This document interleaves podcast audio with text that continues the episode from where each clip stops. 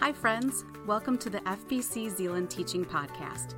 We are a local church in Zeeland, Michigan, and we desire to know Christ and to make him known. We invite you into the same journey with us now as we open the scriptures and as we ask God to teach us and reveal himself to us in his word. Thanks for stopping by.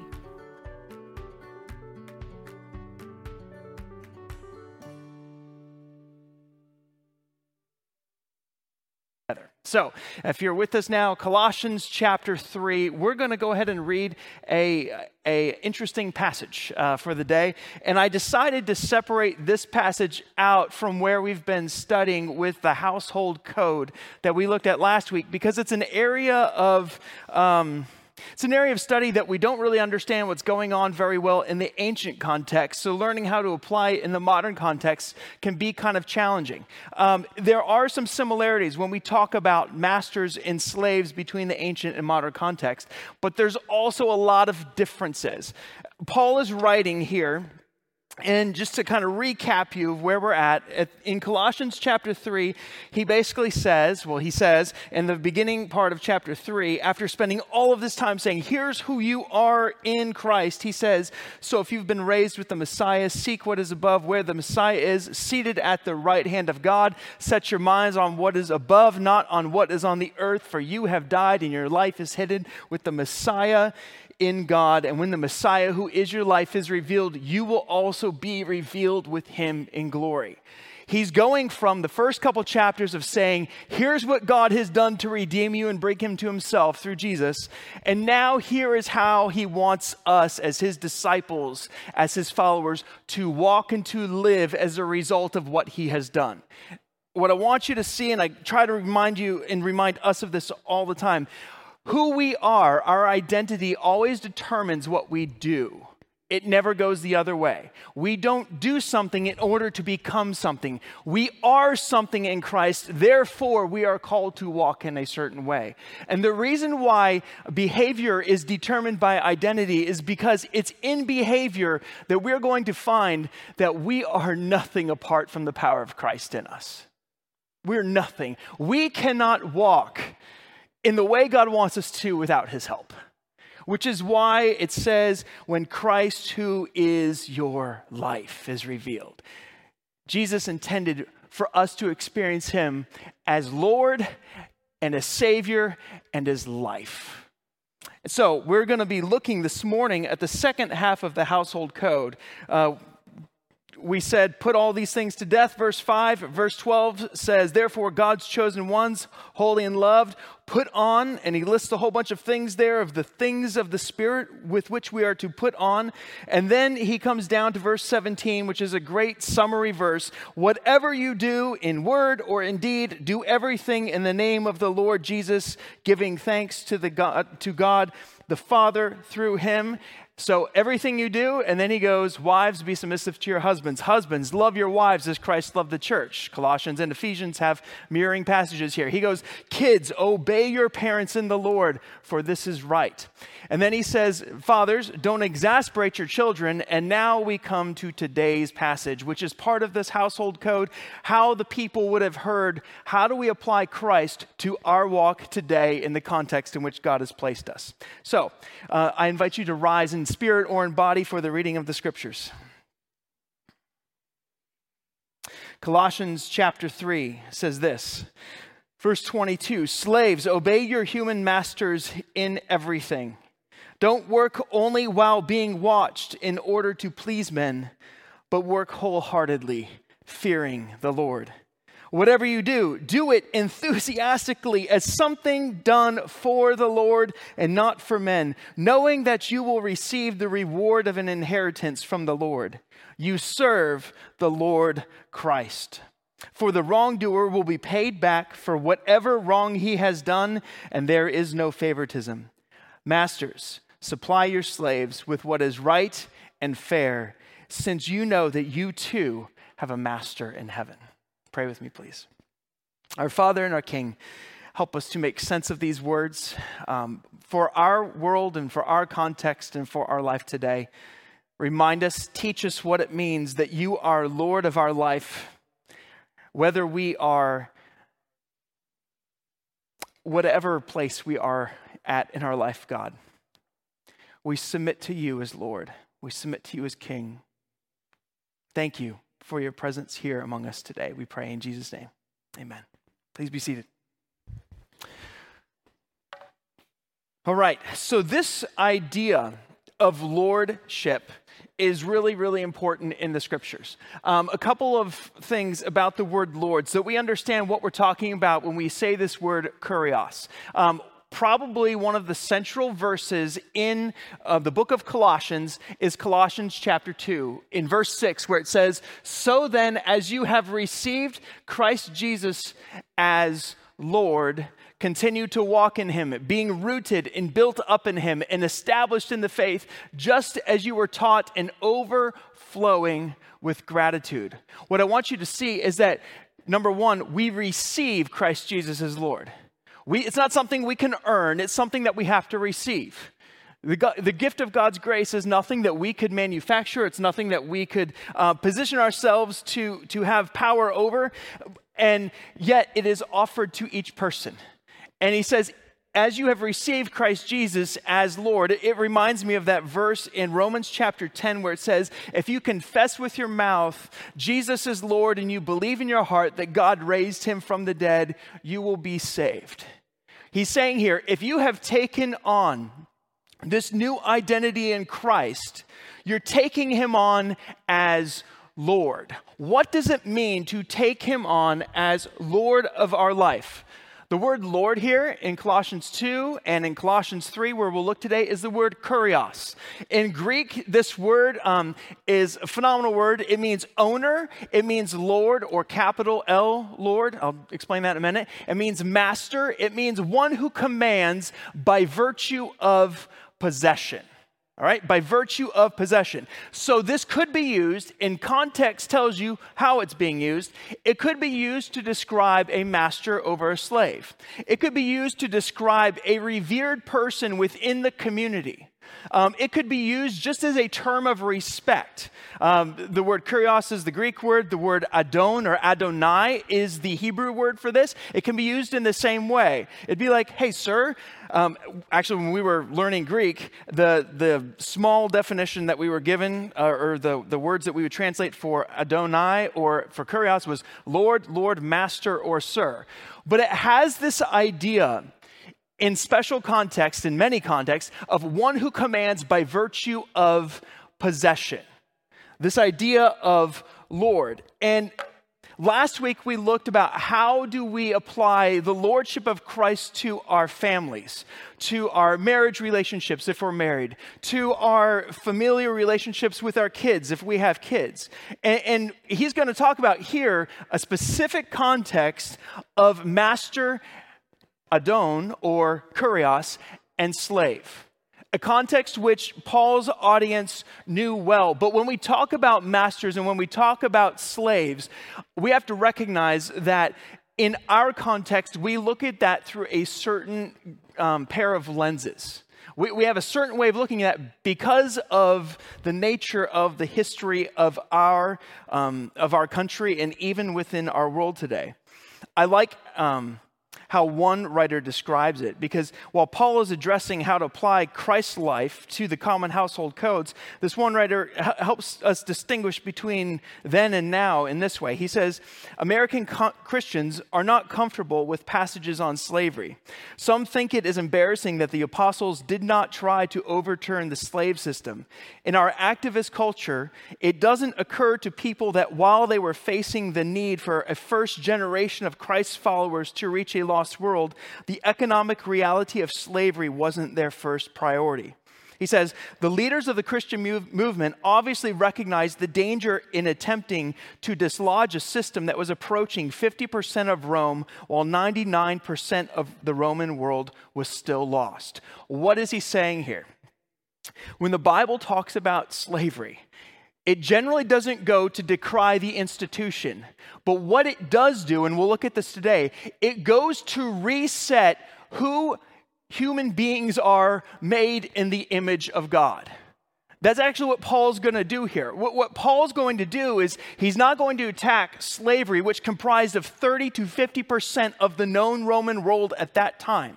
He's going to go to say, if you're in that relationship, you need to look at people a different way.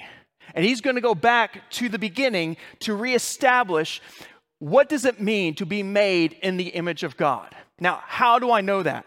One of the things that we read in the course of our last several weeks of study is chapter 3, verse 11. He says there, he says, In Christ there is not Greek and Jew, circumcision and uncircumcision, barbarian, Scythian, slave and free, but Christ is all and in all. Paul recognizes that there are distinctions between people. And especially when it comes to distinctions that have to do with our race or the color of our skin, or have to do with our ethnicity from where we came, or distinctions between male and female that Ephesians talks about, there are distinctions here that God, th- that are important. Like men and women don't cease being men and women. They're, they're not rolled up into one and they're all the same thing. No, just like Jews and Gentiles, we're still distinctly Jews and Gentiles. What Paul is trying to address is how do we live as a body of Christ in a world that separates all these distinctions and says, you are this and you are this. And it actually calls us to a higher ideal where each person made in the image of God is given dignity and is given worth and is given value simply because they were made in the image of God. Which is why, when we read those verses, and we'll talk about them about slaves do this and masters do this, he's not directly attacking the institution of slavery, but he is absolutely attacking how masters looked at their slaves. And he's definitely attacking how slaves looked at their masters and that relationship they had with one another, setting them back on who they are made in the image of God. The church has not always dealt with the issue of slavery well. We cannot adequately deal with all the components of slavery, and for our context, especially racial inequality within the constraints of our time this morning. But I just want to underscore this very truth to you. We must clearly state that every person, regardless of their race, their ethnicity, and their gender, are made in the image of God. Genesis 2 and 3 say this that God made man and women in his image. He, he made them male and female. He created them. Each one of you, each one listening to my voice, each person that you go out to see during your lunchtime today or during your drive today is a person made in the image of God, a person whom God loves, and a person for whom Christ died. Every person. And we have to start there because these distinctions that we build in our culture and that were built back in their culture are many times not biblical approaches to what it means that we have the image of God stamped on our life. We are loved by God. Jesus Christ died to pay for the sins of the whole world. Um, every person is offered the free gift of God's grace. The offer of grace is universal in scope, but it is dependent upon response. And so our theology of humanity must include a proper understanding that each person is an image bearer and thus should be treated that way. Regardless of the family relationship, regardless of the relationship at work or the relationship at school, each person is valued by God in that way. And so, as we think about that, we hear these words slaves, obey your masters in everything, and they should come a little bit as a shock because he's talking to a group of people who, in the ancient context, were not their own.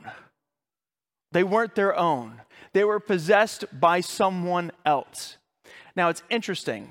I want to give you a little bit of background on this idea of slavery in the ancient period so that we can contrast it to, to what many of us know here today. Um, one of the things that, that the philosopher Aristotle said was this about slavery. He said, first, that anybody who by his nature, he's describing a slave, is not his own man, but another's, is by his nature a slave. In other words, so he's saying a slave is anyone who is not his own man. He says, secondly, that anyone who, being a man, is an article of property is another's man. And thirdly, that an article of property is an instrument intended for the purpose of action inseparable from its possessor. So when Aristotle's talking about this idea of slavery, he's understanding that for his people and his point in time, it means that you were possessed or you were owned by someone else. You were not your own. In fact, um, many slaves would hold something like this. Uh, this is from the fourth or fifth century AD, and the inscription here on this slave collar that a slave would have around their neck says, Hold me lest I flee and return to my master. That should shock us. That should grieve us. Because what we see then and what we have seen in slavery, both in our modern time in the past several years, is this very notion that slavery captures people and it possesses them, and many times it treats them as less than human. And that is wrong. And that breaks the heart of God. And as the people of God, we should be people who say, No, you are made in the image of God, and I honor you because of that regardless of your race or your gender or your ethnicity. However, when we look at, or maybe not however, when we look at the context of slavery in the ancient world, there are some similarities, but there's a lot of differences to how slavery was experienced back then and how it's been experienced in our context today. In the first century of Rome, slavery was integral to the Roman way of life. Integral. I've mentioned that 30 to 50% of the people at this time were enslaved. I, I, want you to just look around you and I want you to count 10 people, all right? Count 10 people who are sitting around you, just silently. You don't have to count out loud. All right? 10 people. Just take the number four because it's the median number there. Four of those people in the ancient period, you'd be gathered in a house church. Four of those people would have been slaves on average. You're gathering to worship. And we gather today largely as a free people. Brothers and sisters in Jesus Christ throughout the world, throughout our world, do not have the same experience um, that we have here. But we largely gather today as free people. But imagine you're in the first century, you're in a house church in Colossae, you're in a house church in Hierapolis, or you're in Corinth, or you're in um, Athens, or you're in Rome, and four out of ten in your church work as slaves. That's the people that Paul is writing to. And many of the others then would be masters. Not always. Sometimes you'd have free men who were self sufficient or who were generally poor. But you have this as a very present reality in first century Rome. Um, one scholar, um, this is David Williams in his book on Paul's metaphors. He says, two to five million slaves were in Italy by the end of the first century BCE. He says slavery was a fact of life everywhere and in every facet of employment. He says slaves could be found doing jobs that free people would do, not just menial tasks. He talks about there's three different conditions that slaves could find themselves in. There were city conditions, which were generally much more favorable to those who were enslaved. Um, there were agricultural conditions which were much harsher for those who were enslaved because of the type of work. There's also um, being a slave in the mines, which was a cruel existence that would end one's life quickly because of the difficulty of the work. He says slaves were classed as chattels, not persons. They could be bought, sold, and punished at the will of the master. And if a slave had a tyrannical master, they had only a few options. One option was that they could flee and they would be punished if they were caught. A, a, second option would be to seek sanctuary. If they had a cruel master, they could, they could ask for sanctuary, but it was always a coin flip about how that one would turn out, given all the players involved. And so in Roman society, slaves had to be returned if found away from their master. But the way people became slaves varied. Um, one of the most common ways people became slaves was the Roman army would go in and conquer an area, and the, those who were conquered then became the slaves of the Romans. Um, you, if you engaged in things like piracy or robbery or kidnapping, many times you would become a slave as a result of those actions. Um, you could become a slave uh, through being. Um, like what would happen is if you were uh, an unwanted child they would leave unwanted, unwanted children sometimes near the trash dumps and the dumps and the heaps those kids would sometimes be picked up by people taken into their home and made their slaves. In Roman society, um, you could find people who uh, were criminals and then they would be enslaved. You would also find that people would find themselves self enslaved. Um, in other words, they would be a freeborn person, but they would go into a debt that they couldn't pay. And so they would go to someone and say, Will you pay for this debt and I will become your slave? And so that's called a bondservant. Um, they would enter into slavery sometimes that way. The other way that you could become a slave is if you were a child born into slavery. It was everywhere, it was horrible. One of the differences, though, between slavery in their time and slavery that we might have experienced in the history of our country is that back then slavery was not associated with ethnicity in any way. It, didn't matter whether you uh, were of a certain color skin or whether you were from a certain country in the world. Um, it was an equal opportunity, um, bad opportunity. um, also, in the Roman world, slavery was rarely permanent. All right, slavery was rarely permanent. In other words, there were some people, like criminals and people who were conquered, that may end up in some really bad forms of slavery, but many people were able to somehow, um, through a process called manumission, buy their freedom and they could buy their freedom from their master and they could become citizens sometime again sometimes again. Um, sometimes they couldn't become citizens but they could become free. Um, slavery also acted as a bankruptcy. I, I mentioned selling oneself to one's creditors. And the other thing that's kind of hard i think for, at least for me to understand is sometimes if you were a slave to a master, you actually could have a better life than someone who was poor but free right? I, I, mentioned earlier that the same jobs were occupied by both slave and freemen. So you might be a, a cook within a master's house, and you're a slave to that master, but your family could eat.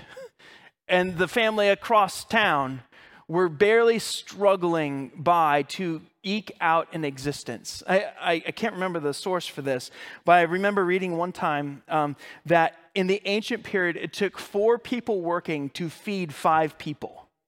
So imagine you have a household of five. It required four of you to work in order to feed your whole family.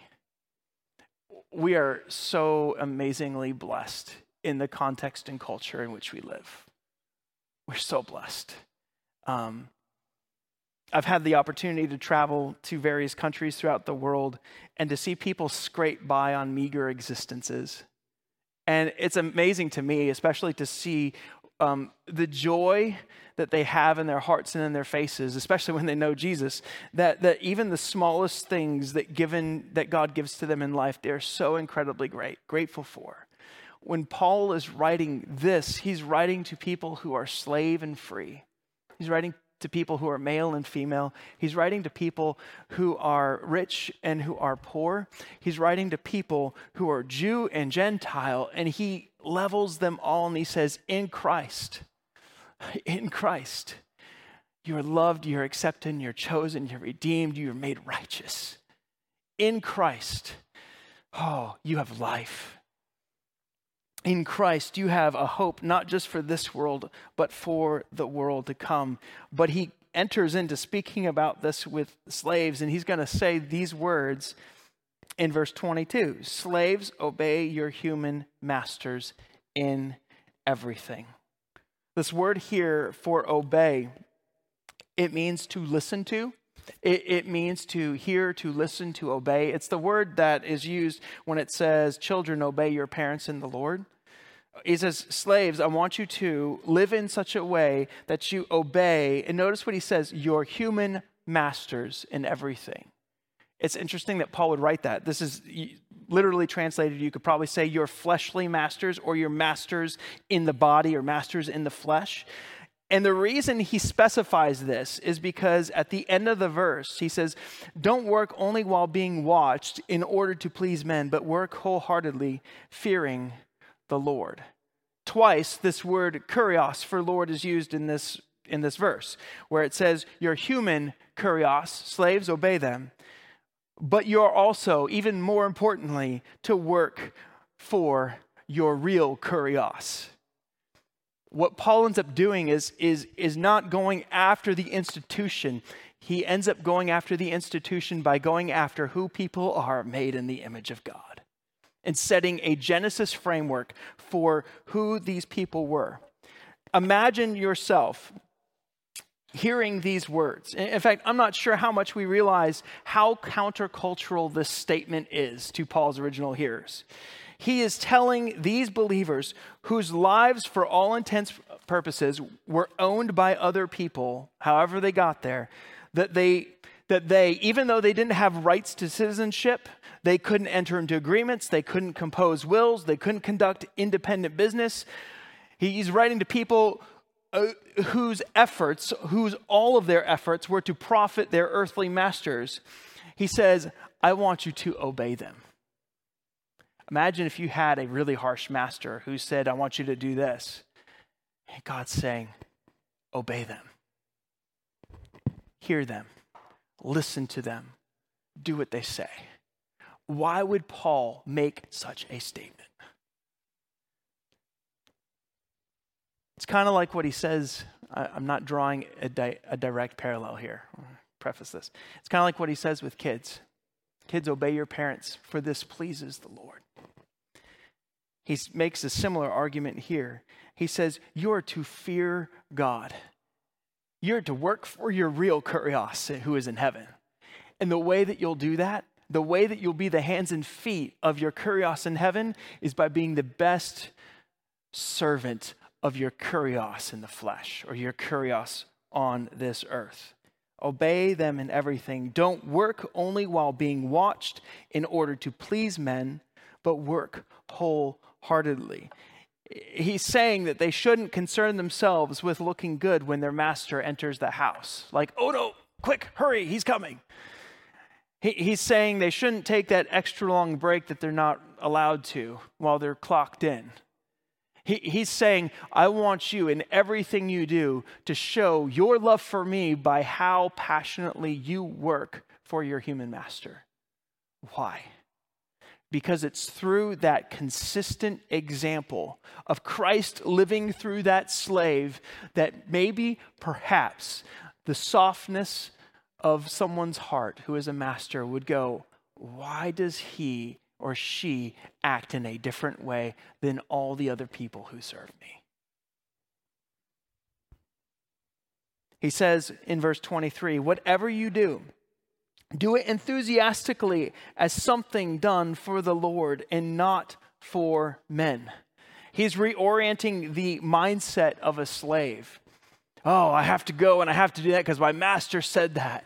He's saying, No, I want you with your whole heart, with your whole attitude, with your whole um, strength that you have in the Lord. I want you to enter into that menial task. Maybe it's washing a floor. Maybe it's peeling some sort of vegetable. Maybe it is emptying out the latrine. Maybe it's preparing food for a group. Whatever they do, he wants them to have their hearts and their minds directed that they do that not just for their earthly master, they do it even more for their master who is in heaven. They, they should work heartily because their first, their first aim is to bring glory to their true kurios, the Messiah Jesus. And verse 24 here, he says, knowing that you will receive the reward of an inheritance from the Lord. This idea of inheritance is something that slaves knew of, but they couldn't participate in. Um, this is an ancient will back from the first century time, I believe is the time it comes from. If you were a slave, you did not receive an inheritance from your mom or your dad. You couldn't enter into such an agreement. You would have to have your master do that on your behalf. And then, and even then, it's not guaranteed that whatever the will says will come back to you. So, if you were slaves, you had no notion that you would actually receive an inheritance in this earth. But Paul says, knowing that you receive, you will receive the reward of an inheritance from the Lord. He says, You serve the Lord Christ. In other words, he wants them to remember they don't live for this world only. As we studied in 1 Corinthians 15 a couple weeks ago, um, Paul says there, he says, If our hope is for this life only, we are people who should be most pitied. We are people who should be most pitied. Why? Because this world is not it. This is but a glimmer of what one day God will bring to a whole newness, and there will be no more crying or grief or tears or pain because the whole order of things has passed away, and God makes everything new, and He gives us the fullness of an inheritance, regardless of the state in which we find ourselves. So the slave here is hearing, I will receive an inheritance from the Lord. And so I work not to earn it, but because He is my kurios. He says, You serve the kurios. Kurios Christos, I think is the Greek there. But then he comes to this transition verse, which says, For the wrongdoer will be paid back for whatever wrong he has done, and there is no favoritism. This idea of favoritism is something in the scriptures that God does not bless. he does not like favoritism. Uh, if you want to look it up later, uh, you can look up Romans chapter 2, verse 11, or James chapter 2, verse 1, um, where God is essentially going to say, I play no favorites. I look at what's right and I look at what's wrong. And here he says, the wrongdoer will be paid back for, ever, for whatever wrong he has done. He doesn't say the slave will be paid back. He doesn't say the master will be paid back. He says the wrongdoer. So, what God is calling his people to is do what's right. Walk in the power of the Spirit to do what is right. Um, Titus, the letter to Titus will say multiple times in the third chapter, do what is good. And good is always defined according to what God says is good. So God shows no favoritism. He levels the playing field. He is against wrongdoing regardless of anyone who is doing it. Race, gender, ethnicity are secondary to faithfully walking after God. So we have all these verses about um, the commands that Paul gives slaves within the household of the Roman society. Then he says, don't do what's wrong. Don't be partial. And then he comes to the word for masters, and he says, Masters, supply your slaves with what is right and fair, since you know that you too have a kurios in heaven. He's wanting to not only reframe how the slaves would integrate within their within their context, he also wants to give a word to the masters. Now imagine that you are a master and you have control because to be a kurios over a household, to be um, a pater familia, we talked about that a little bit last week, the head of the household who has absolute authority over everything within their grasp, to be told by Paul, masters, Oh, that's right. I am the master. I have authority over everyone within my sphere. He says, Masters, don't forget, you have a kurios. So he's raising those who are servants or slaves up, and he's taking masters who in the society had a power, and he's bringing them down, and he's essentially leveling this playing field, saying, Remember, all of you serve a new kurios if you're in Christ. And you are called to live in such a way that the life of Christ flows from you to those around you. So he says, supply your slaves, or the other way you could translate that is deal with your slaves. And, and that's an imperative there. Um, imperative for masters, but it's modified by two words. And these words describe the kind of environment that masters were called to provide for those under their authority. And the way it's modified are the words justice and fairness. Justice and fairness. Now, justice is being judicially approved by God, it's doing what God says is right. He says, Masters, I want you to do what I say is right within the confines of Scripture and within the confines of the words I have given to you to walk out of the life of Christ. Not only do I want you to do what is right, I want you to do what is fair. I want you to be proportional, and I want you to give a quality of treatment to everyone underneath your care. I love the way that one writer describes this verse. He says, As the slave's motivation is changed by the gospel, so is the master's. It says the slave owner must consider his behavior in light of the master in heaven. Justice and fairness, he says, exclude any kind of abuse or oppression. And if you were a master at that time and you had absolute authority over your house, abuse and oppression were two common ways that you would use to get people to fall into line. That you would get people to do what you wanted them to do, because after all, you are the kurios. But here, Paul says, remember, you have another kurios. And you are called to relate to the people within your authority in such a way that abuse and oppression are not a part of your solutions. You're to be just, you are to be fair in everything you do. Why? Because your life has been redeemed by the gospel of Jesus Christ. Your life has been changed because Christ has died, Christ has risen, and Christ will come again. And you're called as a master to live in light of this amazing grace that you have experienced. You all know the song Amazing Grace. You probably know the story behind it how the writer who wrote the lyrics used to be a slave trader.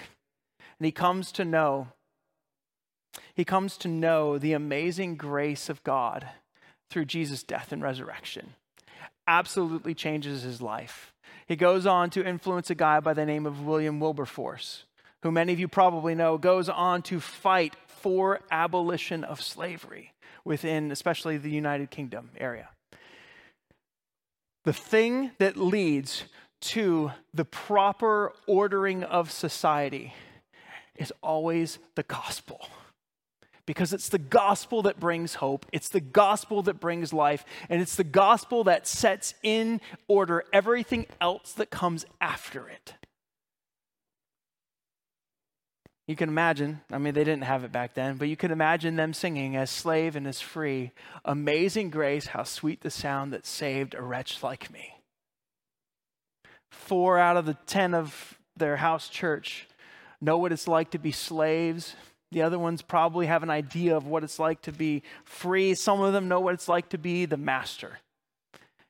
And yet they all come under the cross on level playing ground because they were all once dead in their sins, but they found life in Jesus. And now they're called to, in everything they do, to fear God because they now have a real master, a real kurios who is in heaven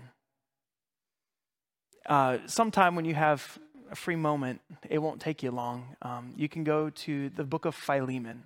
We're, we're actually going to study Philemon next, next month in our Sunday school time um, together. Philemon is a story about a slave owner whom Paul is writing to, a master, a paterfamilias of a house. He, he, he's actually a member uh, and probably one of the leaders of the church in Colossae. And Paul writes to him because while Paul is in chains, and Colossians and Philemon are kind of tied together as part of Paul's prison uh, letters, and while Paul is in chains, um, he meets a guy by the name of Onesimus. Uh, I think his name means useless, or it means useful. I can't remember which one it is. You can look it up later. It's one of the two. he, he, he, he meets this guy named Onesimus while Paul is in chains. Now, Onesimus is a slave who has left the household um, of a guy by the name of Philemon.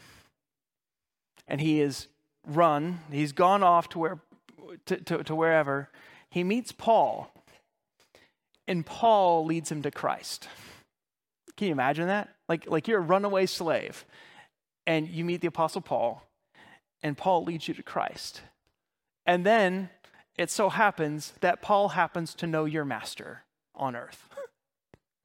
And so Paul writes a letter using every bit of his credibility to implore Philemon to receive Onesimus back as his slave. In the Roman world, Onesimus could have been not treated well. And Paul implores this master, this kurios in the flesh, to treat Onesimus. He implores Philemon to treat Onesimus as a brother. And in Philemon, verse 16, he says this Paul says, No longer a bondservant, but more than a bondservant, as a beloved brother, especially to me, but how much more to you, both in the flesh and in the Lord. Paul implores Philemon, because of what Christ has done in your life, you know the grace that you've received, Philemon? You know how God has changed your heart? You know how God has stooped down in your sin and picked you up and raised you up? I want you to forgive. I want you to stoop down on behalf of Christ, and I want you to receive this one who is your slave, who is your bondservant. And bondservant there probably suggests that um, Onesimus had, had maybe sold his life into the service of Philemon because he couldn't pay a bill or something like that. Um, but he wants to restore him so that as they now come to church together, as they come to church together, you have master and you have servant, but they're brothers. More important than their earthly positions, they're brothers in the Lord. And Paul urges him receive this brother. Why? Because he's loved of God and because he's been found by the gospel. And we can think about this in a whole bunch of different ways in our context. We can think of all the racial ways in which we separate ourselves from people who are brothers and who are sisters. Friends, may it never be that our backgrounds, the color of our skin, or the country from where we hail, or our gender, whether we're male or we're female, or our language would separate the body of Christ, who is loved by God and who is brought together underneath the kurios of heaven. May it never be as we go into our families that we would use power and we would use authority as a means by which to get what we want but rather we use the life of Christ in us to serve other people so that they may be lifted up and they may see how loved by God they are. May it never be that we forego truth for the sake of comfort. Truth matters, but there's a certain way in which we are called to engage truth in our world with gentleness and with respect. May it be that as we clearly articulate the gospel and we clearly articulate the truth of God within a world which is largely hostile to the things of God, that we wouldn't back down from the true message of the gospel because it's only the message of the gospel that actually brings life change. It's only the message of Jesus Christ that actually brings people to how God created them to be. But may it be through the winsome proclamation of the gospel and everything that comes with it that people would see wow, these people are absolutely different. It'd be really easy in that context as a master to say, Why are you acting in such a way? You've never served me in this way. And then the slave, if given an opportunity, goes, Yeah, but I serve you because there's this guy I want to tell you about and he's my kurios. He, he's my kurios in heaven. His name is Jesus. And, and, and may, maybe it is too that, that masters in that ancient period begin to treat their slaves differently, and their slaves go, wait a second, you used to act a certain way. You used to yell, you used to scream, you used to punish, but now you're acting justly and fairly.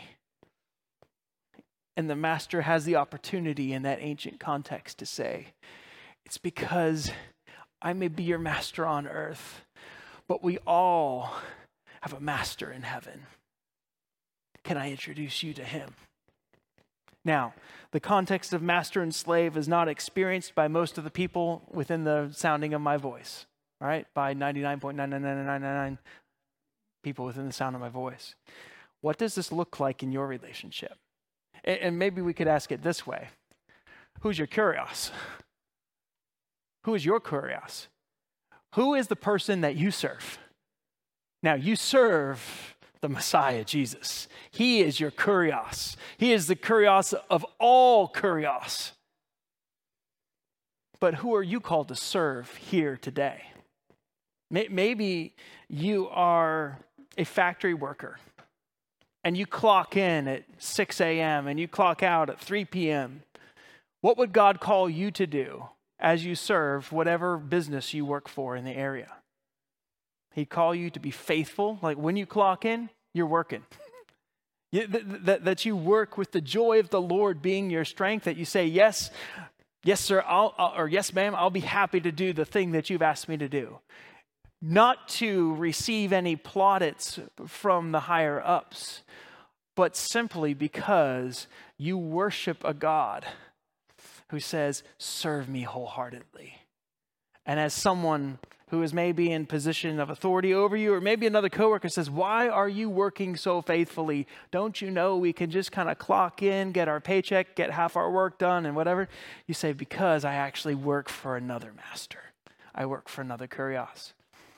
Maybe you are a business owner. Maybe you are a leader at a, a, a business in this area medical industry, uh, insurance industry. Maybe you are in construction or you're in sales, and you have the ability to serve a whole host of people around you, maybe even people who work for you.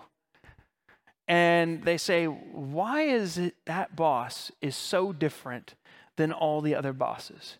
There's bosses who just want to get ahead to increase their bottom line, but they actually seem to care about me as a person and care that I am treated with justice and fairness. I know enough businesses in this area and in other areas um, that we're familiar with, just with friends and family and stuff, to know that there's good kurioses and bad kurioses. There's people who exemplify what God calls them to live out, and there's people who don't. If you're a master, whether you're a worker this morning, maybe you're a student and God has placed you within the context of a school, you're to work wholeheartedly for the Lord and for your teacher. Why? Because you're a servant of your kurios who is in heaven. And by the joyfulness of which you go about doing your algebra too, um, may your teacher know that you serve a kurios who's in heaven, even if you still don't understand it, like me, right? Um, we are each called to a specific context this week. Remember, you serve a kurios who is in heaven.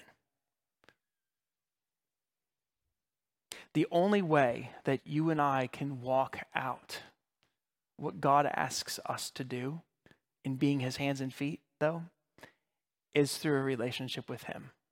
And it may be that you're here this morning and you're like, yeah, I've got a kurios at work, I've got a kurios over here, but maybe you've never had a relationship with your kurios who is in heaven.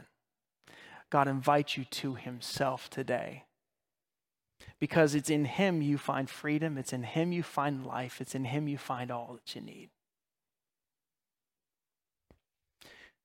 Who's your kurios?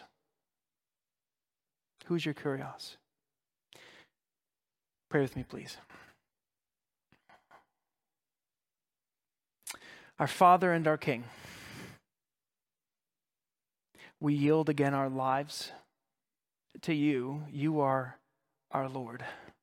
You are Master. You are the one who possesses us. And that is of good news to us today because without you, we would be lost and without hope. Without you, we'd be stuck on our own and left to a life of bondage to slavery and bondage to sin. And yet, God, you have set us free through your death and resurrection. And for that, we just thank you. Cause us to be thankful, God, of the work that you have begun in us, knowing that is a work that you are going to continue in us for your glory.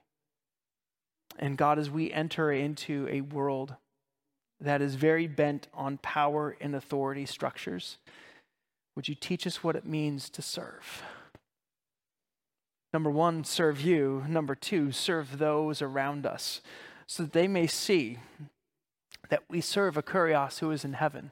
And Lord, even when that faithful service to you is not appreciated by those around us, would you remind us that we don't serve for their applause and we don't serve for credit?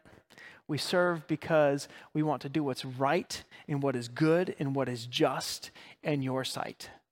We define good by you today, God, because you are good. We thank you, Lord, for meeting us in all that we need today. We bless you in Jesus' name. Amen.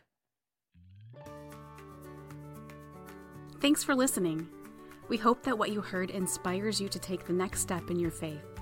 If you have questions about this message or would like more information about our church, we invite you to check us out at fbczeeland.org or call us at 616 772 4377.